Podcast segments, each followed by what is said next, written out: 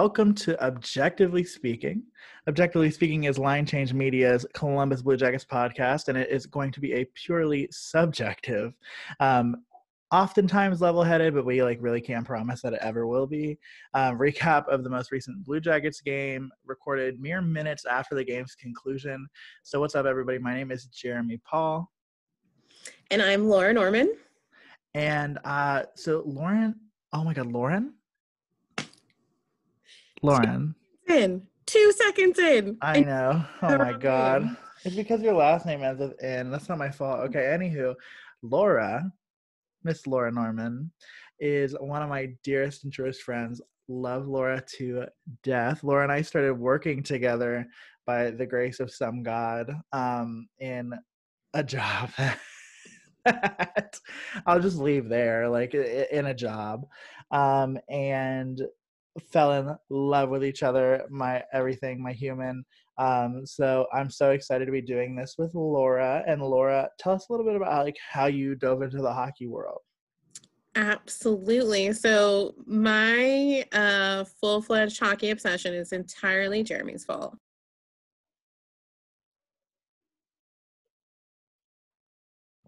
Bitch, I accidentally muted you. Bitch, I accidentally muted you. Unmute yourself. Unmute.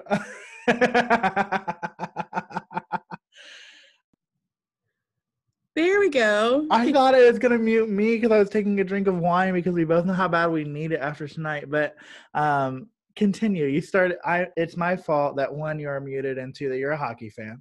Yeah, so as you can see, this is how Jeremy and I's relationship works. Um, yeah, so Jeremy is the sole reason why I um, am a hockey fan, specifically a Blue Jackets hockey fan.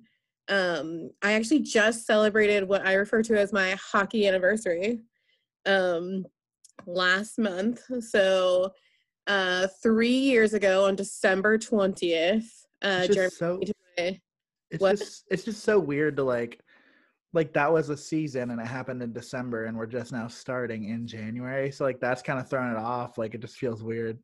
It's bat crap bananas, but this is where we are right now. Um so yeah, so Jeremy took me to my first Blue Jackets game. Um, it was against the Toronto Maple Leafs. And I believe the initial reason why you took me to the game was because I was in a bad mood due to our job that we were in together. and you were like, "Girl, you need to get out of your apartment." Um, oh my god, yeah. So you took me to a game, and I was very much so convinced that I was going to hate every single second of it. Um, because if you know me, I am not a sports person. Sports has never really been a part of my life um, until obviously hockey came into it. But I sort of like immediately took to it. And I think it took maybe three or four more games after that for you to like ask me some questions and actually knew things. Um, specifically, I remember, um, I think it was maybe my my fourth game. I, it was in February. I know that for sure. But you turned to me in a game and you're like, "So do you have a favorite player?" And without even hesitating, I said, yeah, Cam Atkinson, number 13. And yeah. this is, you know, sort of where it's all jumped off from. So now I, I absolutely adore hockey, um, not just the Blue Jackets. I do follow other teams. Um, learned about stats and like how the game's supposed to work and the history of the game. Um, and I just love it. I love the hockey community. Um, and I love talking to whomever will listen to me. Um, when I want to talk about hockey. So I'm very excited to take this venture with my best friend and see where it goes.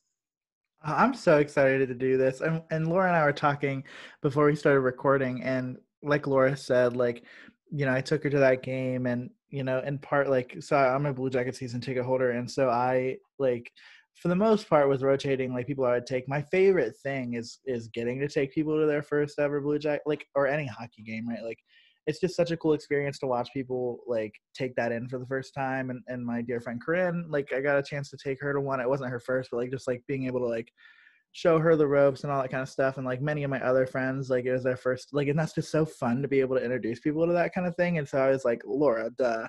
I feel like that's kind of how I like extend an offer of like really deep friendship is like come to me with to this blue jackets game and we will you will see me at my worst and you will see me at my best and um yeah so we went to that game and hell through that like i remember sitting in your apartment uh, toward the end of that season specifically, and I remember having uh, one of those like big ass sticky like like post-it notes like hanging on mm-hmm. your laundry room door that was like okay here's the current playoff situation like here's what we need to happen over the course of the next few games to make it in and and then we did and i remember going to did we go to one or two of the washington games together i can't remember uh, I think we went to two because Corinne yeah. was supposed to go to one with you, and then she couldn't, so I went. Um, right, right, right. I should yeah. say, as as a relatively new hockey fan, um, I am a very blessed person to have a best friend who is a season ticket holder.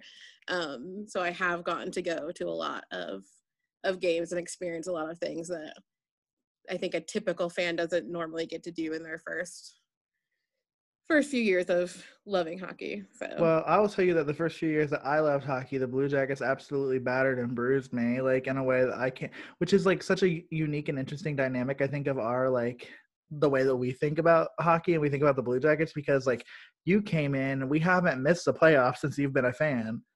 Which to me is just astronaut. Like that's mind-boggling to me because like my entire life, I, I I started um, if you've listened to any of the other podcasts or anything else on Line Change Media, like you know that I started getting into hockey probably like in the mid 2000s, and so like all bad, like not good, like for the Blue Jackets until these last five years, and so you know it's really interesting that you are like I don't know what it's like to lose. And so every time I have to talk you off the ledge, and I'm like, no, like there will be years that they they suck. like there will be years that they're bad. And um, listen, I don't want to speak too soon about years that they're bad. yeah, I, I think uh, the listeners will find out as this progresses that um, you and I have not necessarily like horrifically different opinions, but like I definitely have a sort of silver lining, more um, emotional um, view of the team and how and how they do things. Um, and that is because the seasons that I've experienced have all been either milestones or can you know continuing on and like this really positive um, pathway. I mean, one of my you know memories that will be there for forever is you and me being there the night they swept the Lightning first playoffs. Oh my god, we cried like just crying in the stands and singing and chanting with everyone at the arena. Um, you know, I haven't had those moments yet where they haven't made the playoffs or they haven't, you know, crossed something off the young league bucket list. Um, sort of stuff and i still get very emotional at every draft at every trade deadline. Um, oh my god, I can't wait until we record episodes near the trade deadline. and at you know, and at every you know point of like drama or whatever, which I know we're going to talk about later on. But yeah, I think I think everyone's going to notice that we have a little bit of a different perspective um, on how that is. But you know, it's what makes it exciting. So. I am thoroughly excited for our arguments that we'll have, like our loving arguments. Um, but like like you said, like every season that you've been a Blue Jackets fan, they've been in the playoffs, like they've done really extraordinary things. Miss Girl. um, I'm not to the point yet. Um, and so again, like to kind of recap, like this is gonna be a podcast where we're gonna record it every night after a Blue Jackets game. So you know, we missed the first game, but in theory, we'll have 55 episodes this season, which kind of makes me want to throw up a little bit, like thinking about like, making sure we get this put together and do it. But mostly just like off the cuff, like, hey, like hop on a Zoom, let's chat about this game, like let's tell people our thoughts and let's just like start conversations about it. Um, and that's what this is gonna be. And so I let's start a conversation about this game, Laura. The Blue Jackets lose five to two to the Nashville Predators. Um, start start the season 0 and 2. Um, for what I read on Twitter is the fourth time in the last six years, and obviously, like we said, like things have worked out. Nothing to necessarily be worried about. Don't come and don't don't ask me questions until we're 0 and 8 because we've been there, we've done that. I know you haven't been through that yet, but don't I won't stress out until we're there. Um, but yeah, I mean, the game started out kind of promising. Like I felt like mad decent at the beginning of the game. Um, it was nice to see Nick score. Um, I thought that that was really good. I thought that that was um, for Boone and then for Nick to be the, the two goal getters like here at the beginning of the season. Like I think that that is a lot of what the Blue Jackets need. Like I think they need a lot of that veteran presence to come through and to be a part of that offense. And like in theory that should be supplemented right by the people who have been brought in to be that offense to the people who have been developed to be that offense.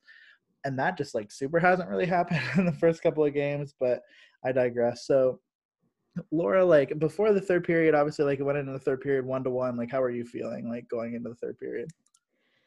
I was feeling promising because you know the first game it was rough it was a very very rough situation um, but there's a lot of factors that go into that being the first game after a very short training camp you know a season that didn't have any exhibition games prior to the start you know so you got to expect that team you know all teams were starting at the same sort of point um, in, in that manner but you got to sort of expect that it's going to take a little bit to get you know, a groove going, all that sort of stuff. And especially with COVID protocols, they haven't been able to practice um, as they have in the past. So coming into the third tonight, I was like, okay, we got this. Like they kept up their energy in the second period. Um, they were really sort of like battling it out. Um, I do believe that terrible call against Nick was in the second period. Am I correct in that? The high stick? You're muted. Oh my god, I definitely muted myself. Um, yeah, that high sticking.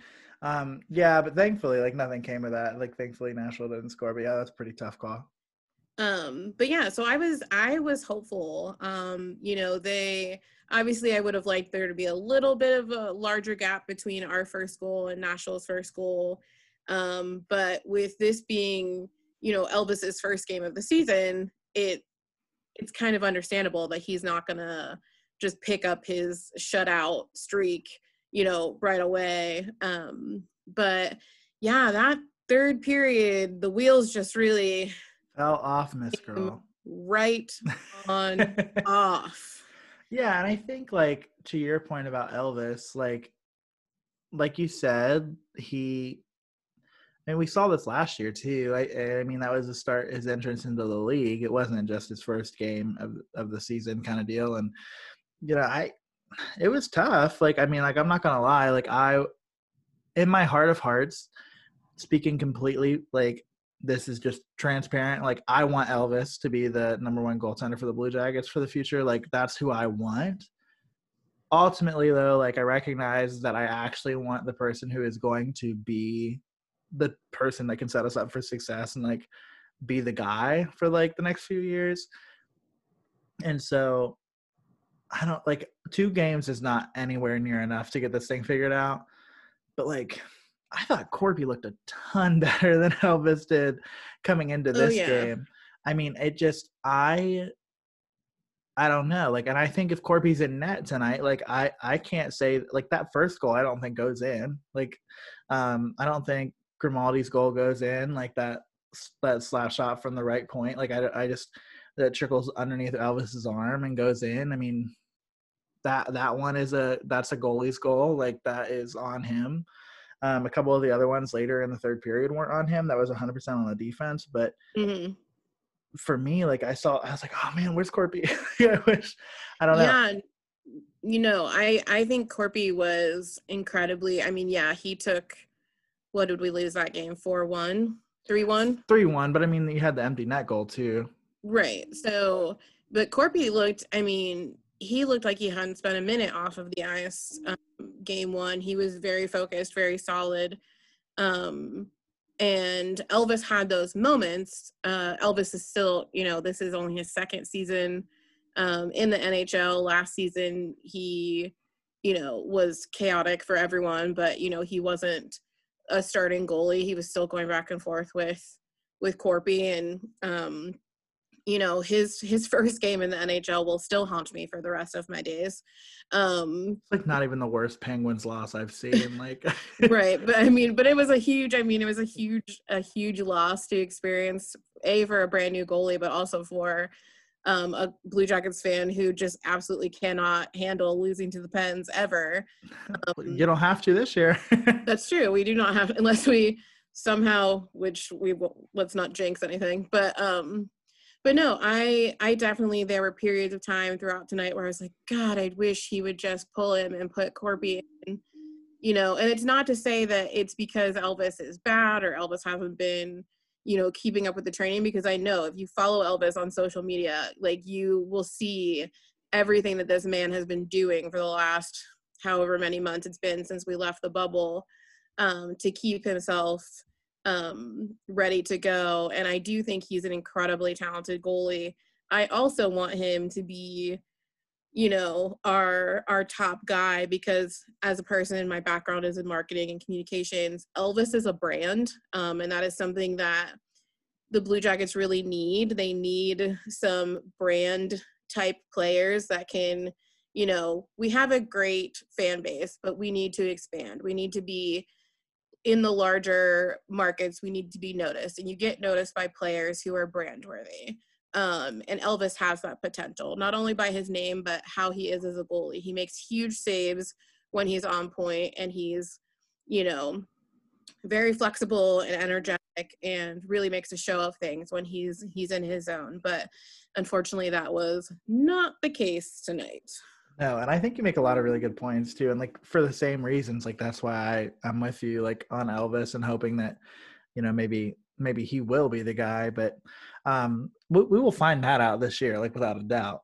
Um so like you said, like like you alluded to, the third period, not so great. Um Filip Forsberg makes it two to one off of a um off a two on one rush. Again, like very similar to the goal that he scored uh, on Thursday. And so I was like, oh man, again. like I like in my head, I was like, oh damn. Um, but then Texier uh, gets a deflection off of a Foudy shot that goes in like right up like upper corner.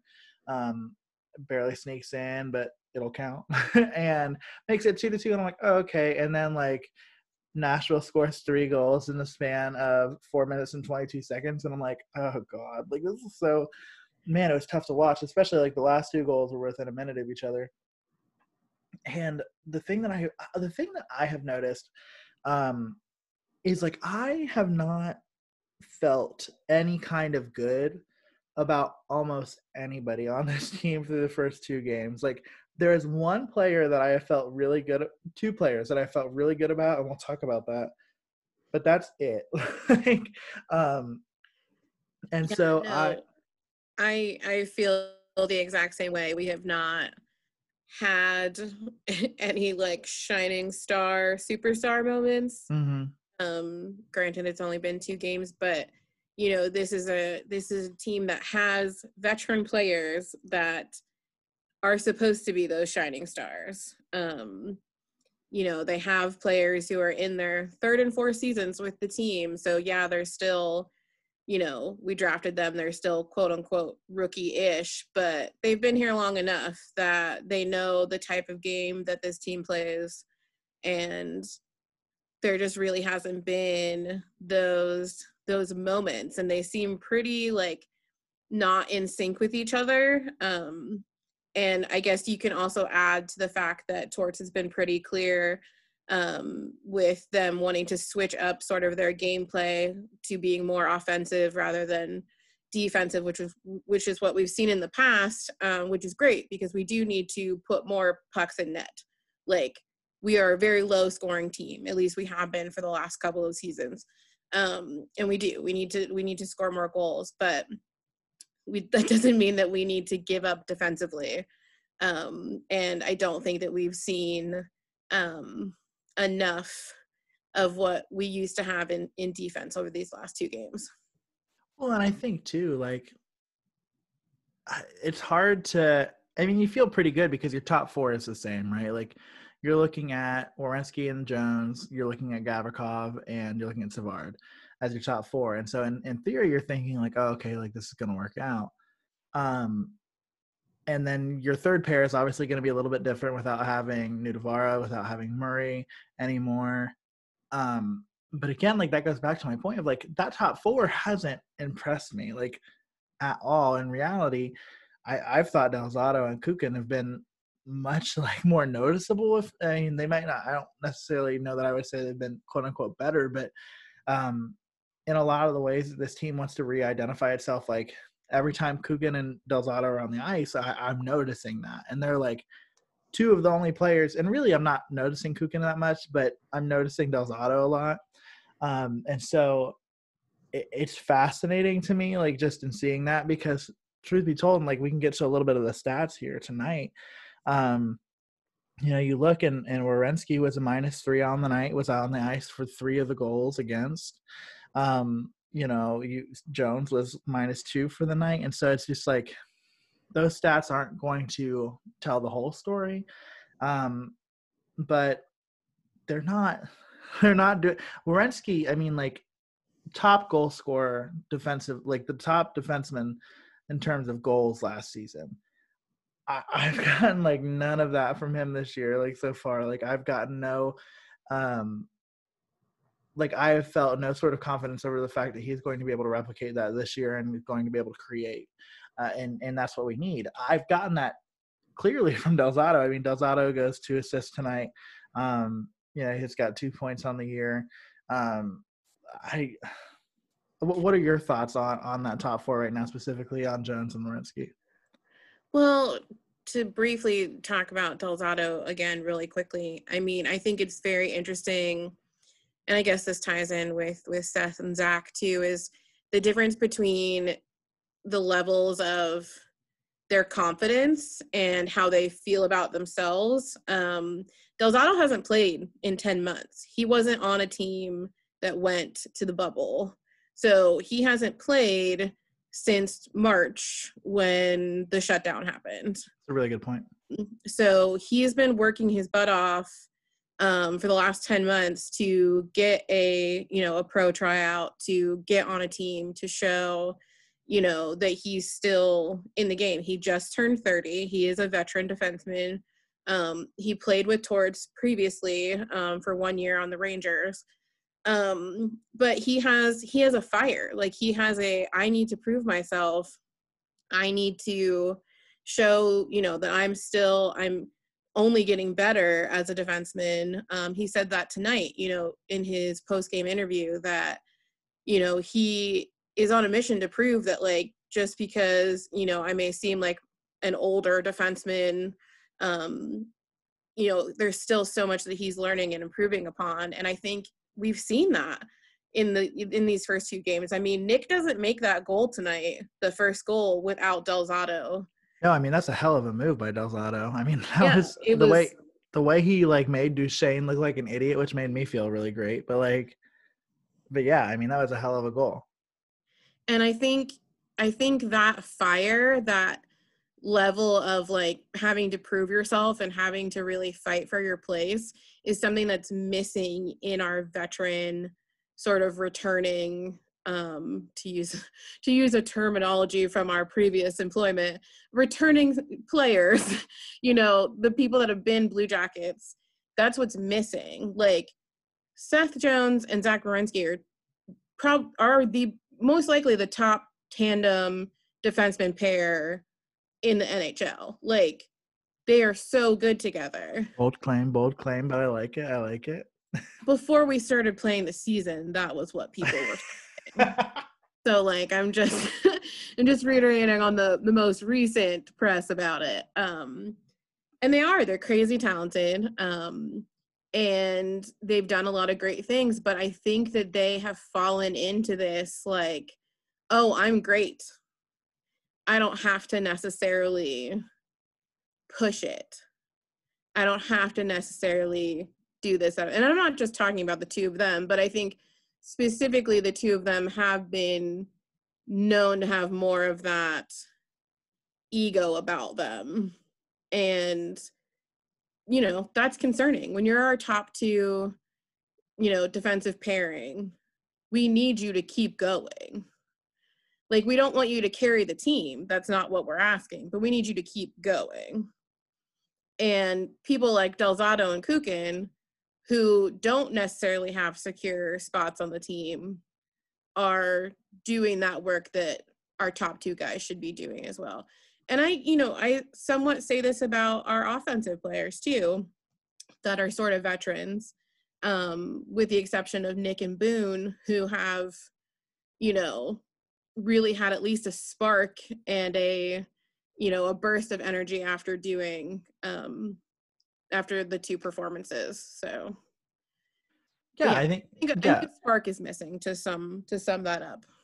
Oh no, I, I completely agree with you. And I think I mean like I might even challenge your point about Nick a little bit. Like just because like Nick was kind of that that goal was kind of right place, right time. Like I think that was Del Zotto that like created that and and he just happened to be there. He wasn't being boxed out of the crease. And so I but I think like out of everybody, I'm interested most to see like how some of these players that we're not mentioning continue to contribute to this idea of like becoming a more offensively talented team. I mean, I like like you know like just from being you know my friend and like knowing this kind of thing like Bjorkstrand is probably one of my favorite Blue Jackets.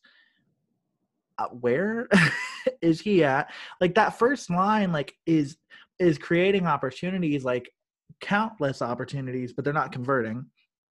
And so at least you see, like, okay, like maybe once they start to convert, those floodgates are going to open. I like Grigorenko.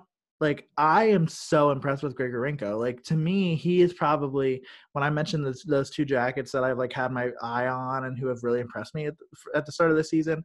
It's been Grigorenko and it's been Del Zotto. Um, and so like same. So I see those two players and like specifically Grigorenko. I'm like, this is a person who can create. Like he ends up finding the spots in the ice that are opportunistic. If you remember on Thursday, he ended up like right in the slot and you know found the puck and and was able to throw one in on Saros and Saros made a great save, which usually Saros has played really well over the course of these two games, and so I think Nashville doesn't have to worry too much about what they've gotten net for the season, but um but yeah, and I also like there's a small part of me that is curious about our fourth line. Like I don't know how you feel about our fourth line. Um, but specifically that pair of of uh, Nash, Bemstrom, uh, and Robinson, I I think that that line is kind of being underutilized a bit. Like I felt really good about that line on Thursday and tonight. If you look at their time on ice, um, both Bemstrom and Robinson both under 10 minutes, and Nash was a little bit over. I think he was in the 11s. Um, and I think a lot of that has to do with his ability to win faceoffs and to play really well in the defensive zone. And also you know him being a part of i believe he's a part of the penalty kill. Yeah. Um no. and so go ahead.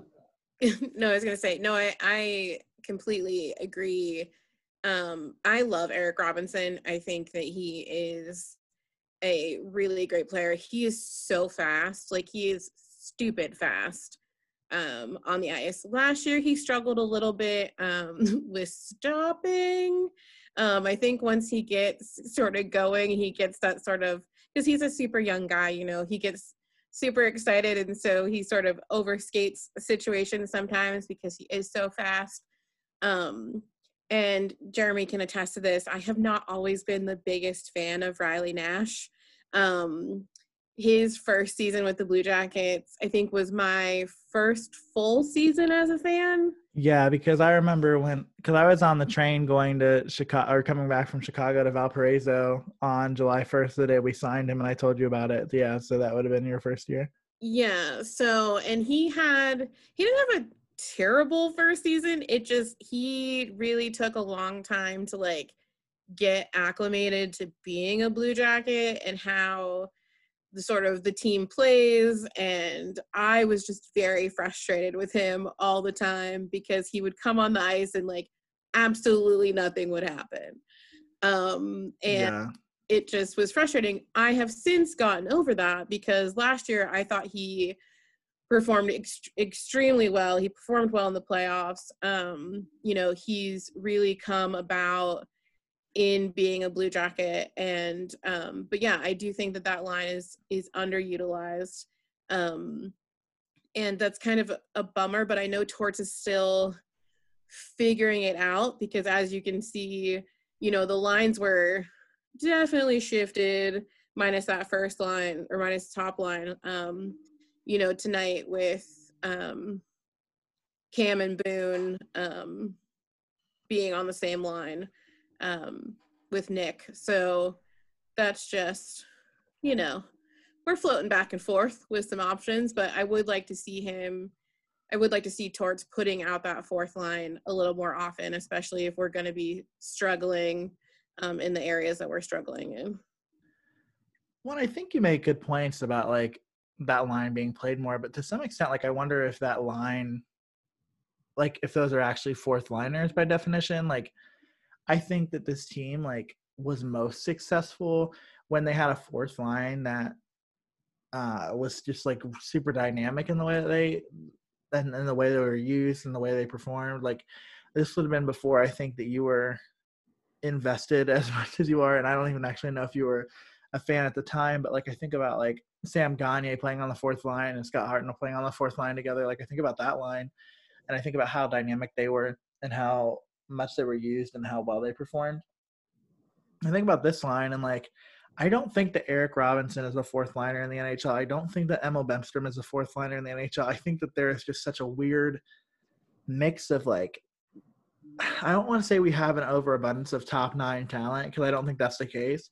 I think we have an abundance of of bottom six talent, specifically like in the third line. like I think that you know, you look at like a Liam Foudy, like Liam Foudy's not a fourth liner.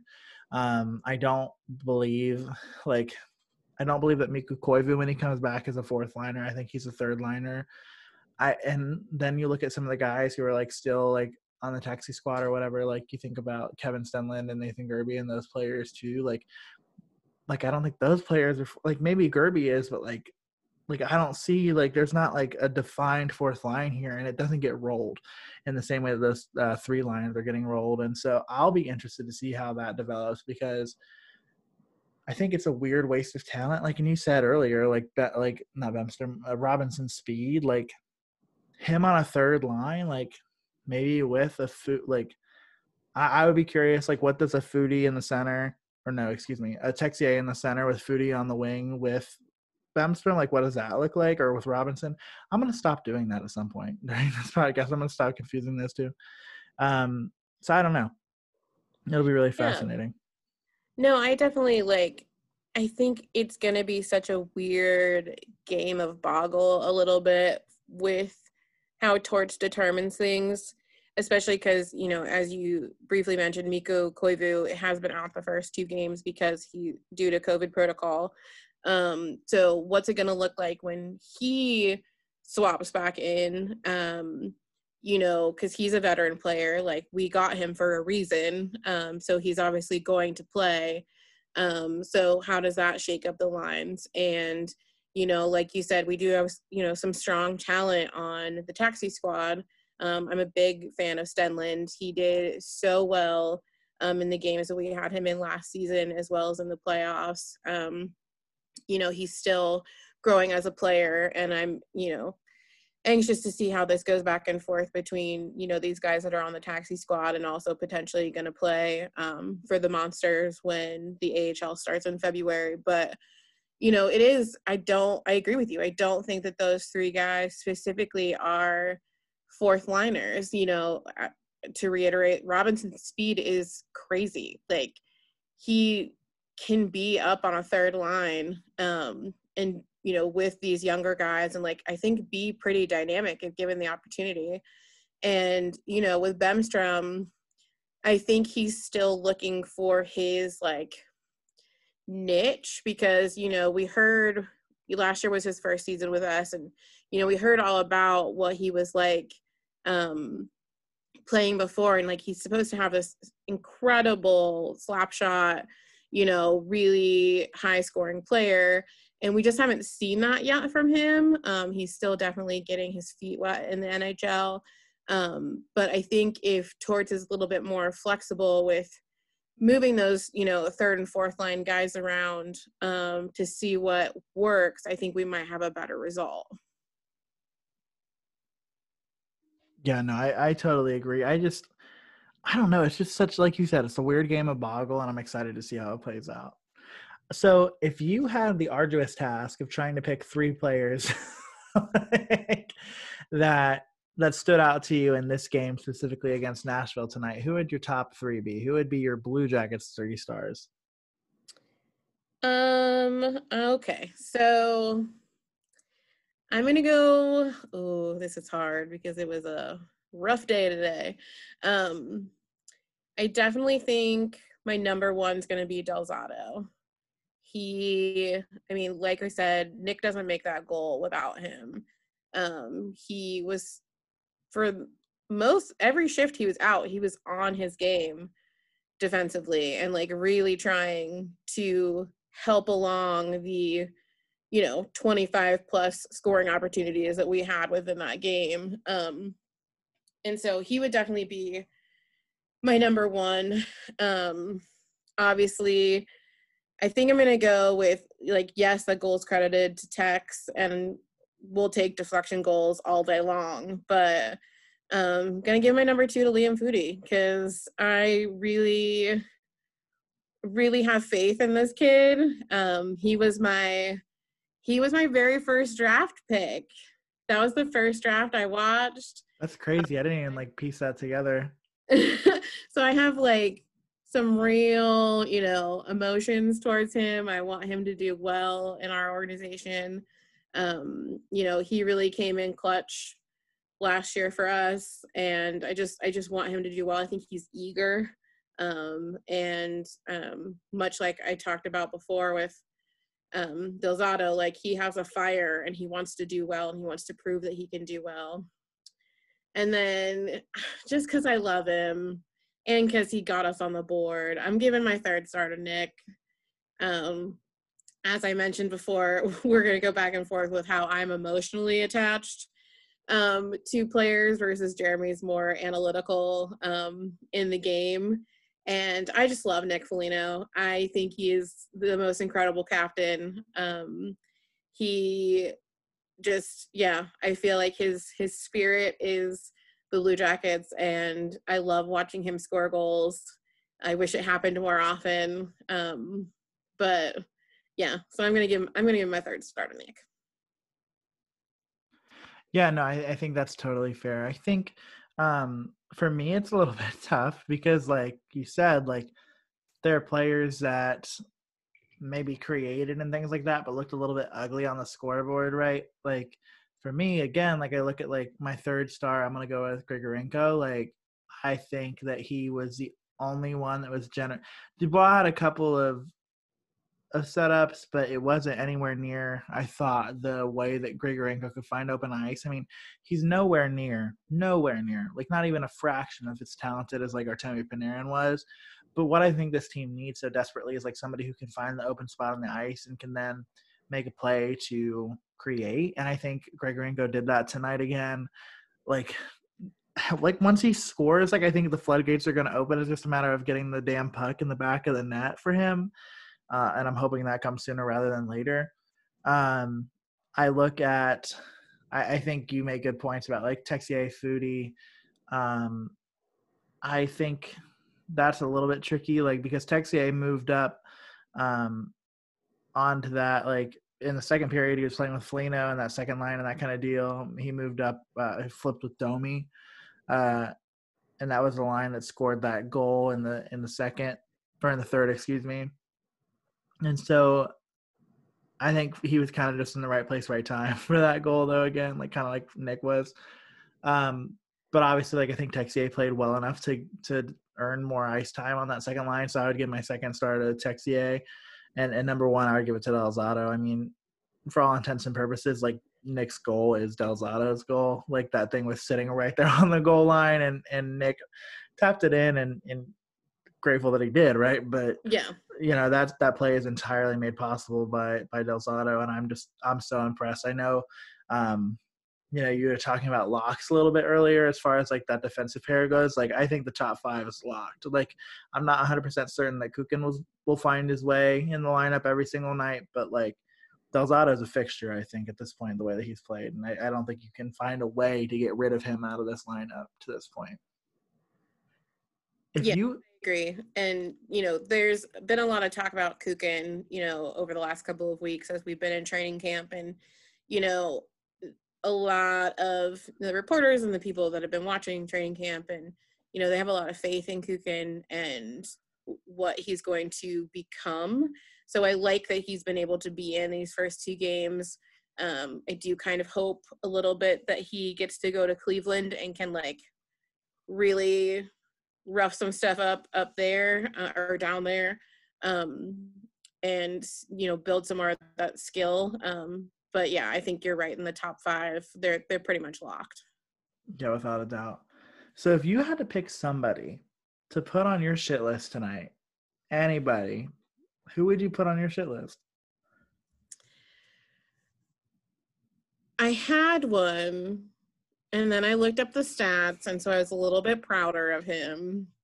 So he's like partially on my shit list. So I'm gonna have two. Um, and you know, as I mentioned in the beginning of this inaugural episode, is that Cam Atkinson is my favorite Blue Jacket. Um, I am an incredibly loyal Cam Atkinson fan, but I'm also probably one of his harsher critics when he's not playing the way I know him to play. Um, he only had one shot on goal in the first game. Tonight he had six. Um, so that's obviously a great improvement. Um, and I just want him. He had such a rough season last year. Um, he was injured. He just couldn't find his pace. He was dealing with, you know, every single critic saying that he was going to be nothing without Artemi Panarin. Um, and that's not the case. He's a very skilled player. He's a veteran player. Um, he just needs to find his rhythm. Um, and I know once he does, he's going to blow everything out of the water. Um, and so, yeah, so I'm a little bit, I'm a little bit frustrated with him. Um, just because I know he has more in him than what he's showing. Um, but there was improvement from game one to game two, so we'll take that. So he's only half on my shit list. Um, and I don't know if we were gonna talk about this, and I haven't looked at his stat. But for right now, my permanent shit list member is Pierre Luc Dubois. And you know, for those for those who aren't aware, we started this season, this training camp, with just the most amount of drama from this very young player about wanting to leave the Columbus Blue Jackets, basically out of nowhere. And I know that you and I have talked about this. Mm-hmm. So he has been since we drafted him, sort of this integral, integral part of the team. You know, he jumped in early on to like wanting to be a part of not the direct leadership team, but like being sort of a person on the team that was, you know, integral into decision making. He's an incredibly talented player when he's on his game, but he's still very young and hasn't figured out how to control certain aspects of his game yet. And, you know, he also has kind of a temper problem when he gets riled up. He doesn't so much have as much control over um, his body and his space. He's a huge player. They call him the Moose for a reason. Like he is just a big dude. Um, but you know, we get started. It's December 31st, and he still hasn't signed a contract. Um, and all of a sudden, we start hearing that all this drama is happening. That he wants to leave. He's super unhappy um, you know, they're going back and forth with all these different contract lengths. I think we ended up with he signed for two years, but he was offered eight and three. Um, and it's just sort of out of nowhere. And every every interview he's done since just makes me more upset about this situation. Um, he's just been so lackluster, just looks so miserable. Um, and you know, he made this big, huge statement early on that he was going to be the best player, going to be the best teammate, going to be the best man that he could possibly be. And I have seen none of that. Absolutely none of that in these two games. Um, and it's just so like such a spoiled and I, again i don't know what his reasoning is so i hate to say this because i hate to make assumptions but it just seems kind of ridiculous and he's not holding up his end of the bargain and we went through this two years ago with Artemi Panarin and Sergei Bobrovsky and it's just annoying so for the foreseeable future, PLD will be at least one of my people on the shit list. Yeah, I think that's fair. I think that's fair. I mean, I haven't noticed him. Like, I don't like he hasn't really done anything. Like to me, like I haven't like he hasn't caught my eye very many times in these first two games as somebody who's playing. With... And that's that's not the type of player that he is. Right. Like, I mean, dynamic player. He scores goals. He makes plays. He is a presence on the ice and he has literally been like a ghost well like even if he isn't like even if he isn't scoring right like he is doing things on the ice to be noticed and i just haven't seen that um for me personally like my shit list i i would put zach Werenski on it for this game um you know he led the team in ice time tonight um, was minus three on the ice. You know, had that really bad turnover at the blue line.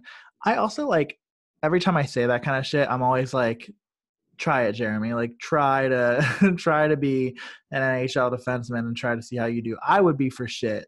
Zach Werenski would run circles around me. I can't skate. Okay. Um, but like speaking as a fan, like he's the kind of player that I want to see more out of because again, like we talked about earlier, he has this offensive presence, right? Like he should he should be creating offense, and he should, at the very least, as a defenseman, not be allowing for created offense on the other side of the ice. And tonight, I felt like he found himself in multiple positions, whether that's because of him or because of other things, like where he was he was giving up offense, like he was allowing for Nashville to create some really great op- offensive opportunities and ultimately, you know, score five goals. And I think like it's interesting because in some ways you look at this really shortened season as it's hard to like make this season a vacuum of like oh like let's just like move on from the season and forget it when it's over it's more so like at this point right now we're looking at pierre-luc dubois we need him to perform well not only for us to you know possibly make the playoffs to possibly have a chance at you know, going further in the playoffs than we ever have before. But we also need him to perform well so that way we can get a return on him because he we know he wants out. Like and if he tanks it and he's not playing well, we're not going to get the return that we deserve on him because he's a great player. Same with like a Zach Werenski type. Like I'm not entirely convinced that he's untouchable. Like and I need him to produce the way that he was producing last year to ensure that if we get down to the deadline maybe we're not going to be a competitor, but maybe say somebody in in Canada is like, oh my god, like we need a player like Zach Werenski, we need a player like Pierre Luc Dubois um, to make this playoff run. Like we can we can milk out as much as we can. And so for him, I think it's just a, a couple games. Like I'm not worried about him. Um, but I would just say for tonight, that would be who I would throw on my shit list.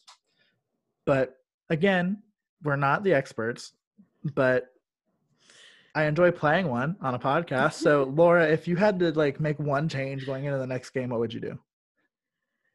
Uh, give them all five hour energy drinks. No, I'm kidding. I just I I need them to see themselves um to see themselves as a as a competitive team. For the last, you know, ever since I've been a fan, we've always been the underdog. We've always been the team that overcame the obstacles, that overcame the drama, that got in by the skin of our teeth, you know, to do this and or the other thing. That it was, you know, my biggest like issue is anytime someone says that it was a fluke that we swept the lightning in the playoffs.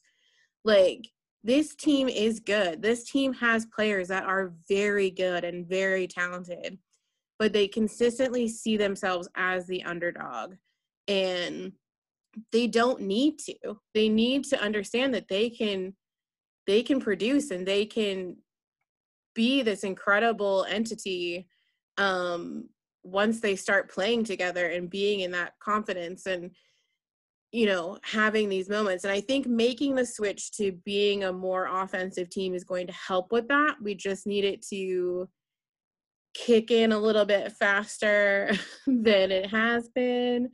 Um but yeah i would just give them i mean again i don't know we made 25 scoring opportunities tonight so like clearly that's there it's just the two parts are not meeting you know in the middle to make connections like we're not meeting defensively and offensively correctly in order to secure those scoring opportunities so I know that almost every single player in their post game interview was like, we're going to be watching a lot of tape. Um, so I hope they are. I hope they are watching a lot of tape and I hope they are seeing, you know, these points within the game where they just need to find the rhythm again. You know, we're gonna we're going straight to Detroit, um, which will be interesting, you know, because Detroit I mean, I also don't think that they've no, they haven't won any games. Um, no, they they they beat the Hurricanes tonight. Did they? Yeah, they won four to two. Okay, so we'll hear yeah. more then. Um, so this will be fun. Um, I hope that we can get some of our confidence back with these two games for, in Detroit and just get that first one. I mean, Cam said it best tonight. The first one's always the hardest to get.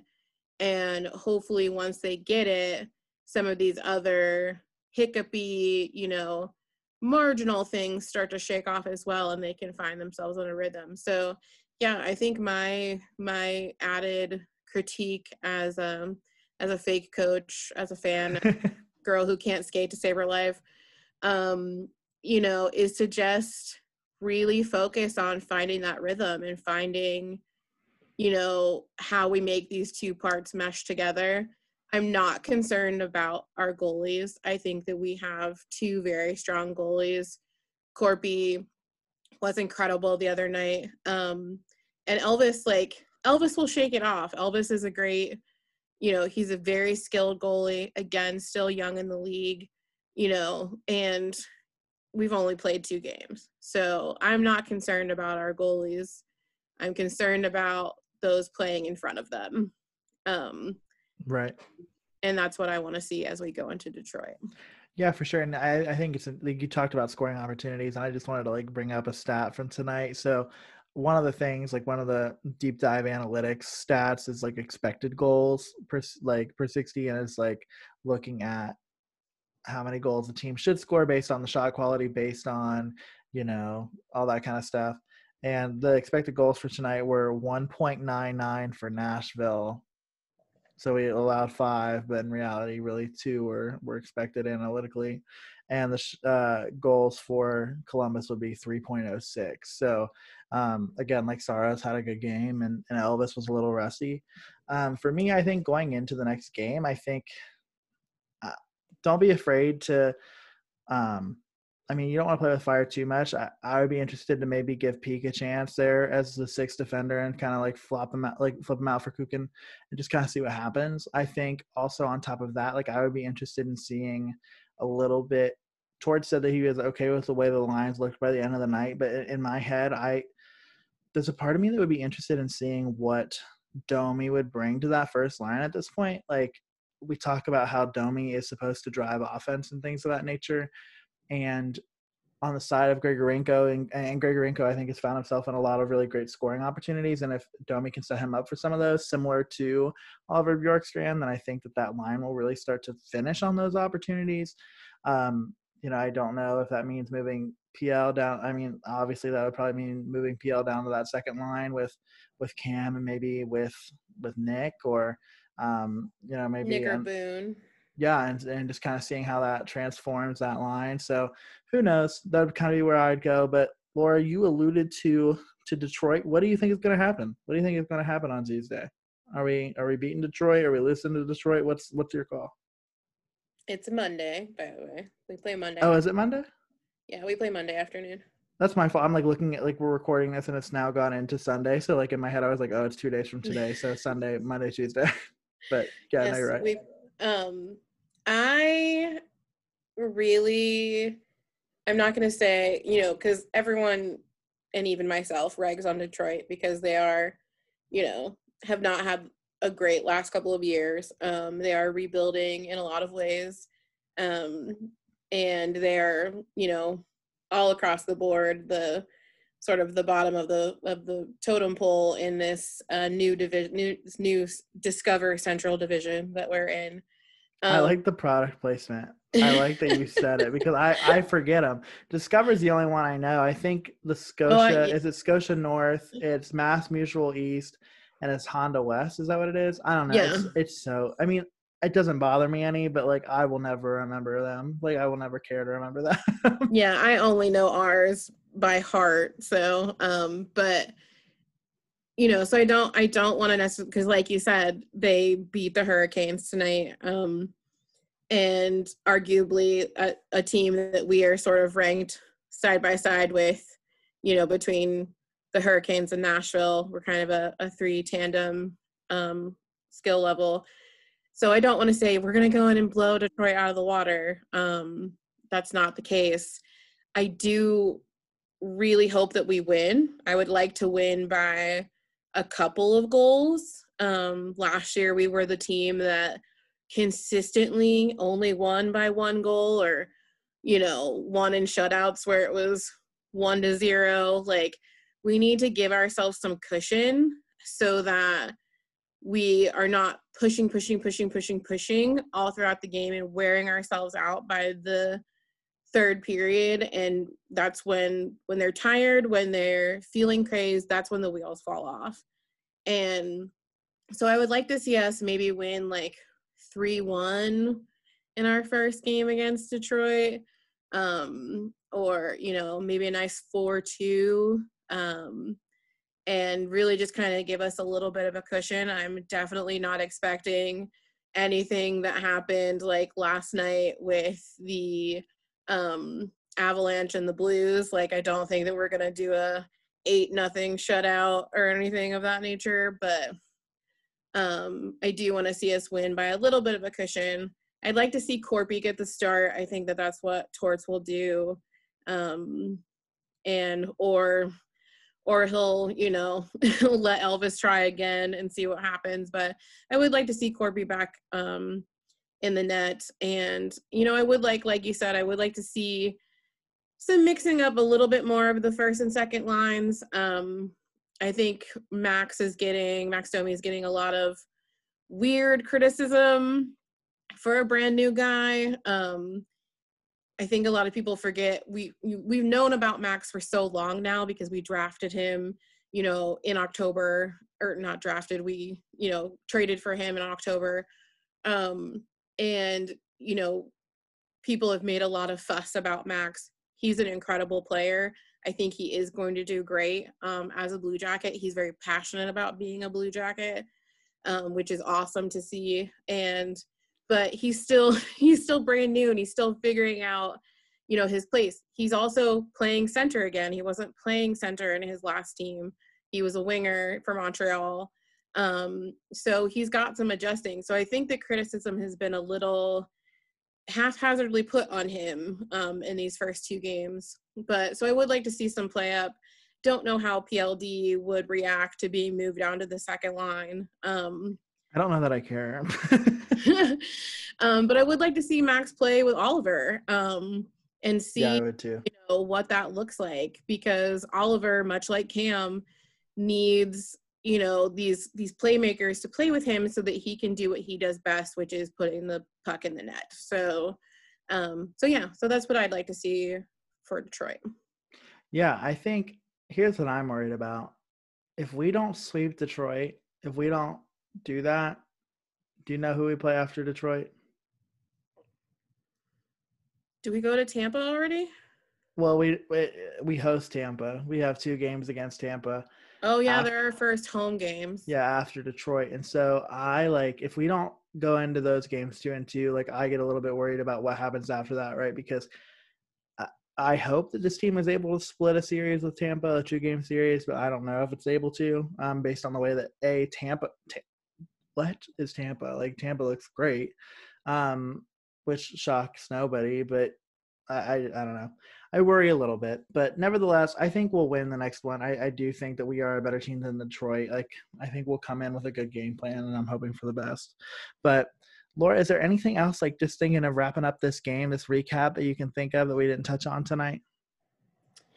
Not specifically. I mean, this has just been so much fun. I mean, these are for sure conversations that you and I just have um, together because people get tired of our other friends get tired of listening to us um, rattle on about hockey. But no, I think I'm still staying positive um, about this season for us. You know, we'll see how things go, but I I feel hopeful that they're gonna figure things out, and I'm excited to see um, you know how this venture goes and what we get to talk about down the road. Absolutely. I couldn't agree more. Well, thank you so much for giving in to my my silliness and and doing this podcast with me. Um, y'all can make sure to follow um, you follow Line Change Media at Line Change Media on Instagram, Twitter, TikTok. I don't know if anything will ever come of that, but we do have a TikTok um, things of that nature. That's where you'll find content on the Line Change podcast, which is a podcast dedicated specifically to uh, social justice and activism within the sport of hockey and within sports in general. Uh, again, you'll find this podcast, uh, objectively speaking, uh, and that'll be after every Blue Jackets game. And then you'll find me live streaming on Twitch every once in a while. Stay tuned for a regular schedule for that. But I appreciate y'all tuning in. Thank y'all so much. And we look forward to talking to y'all Monday night after the Blue Jackets hopefully find a way to beat the Detroit Red Wings. Everybody stay well, and we will talk to y'all soon.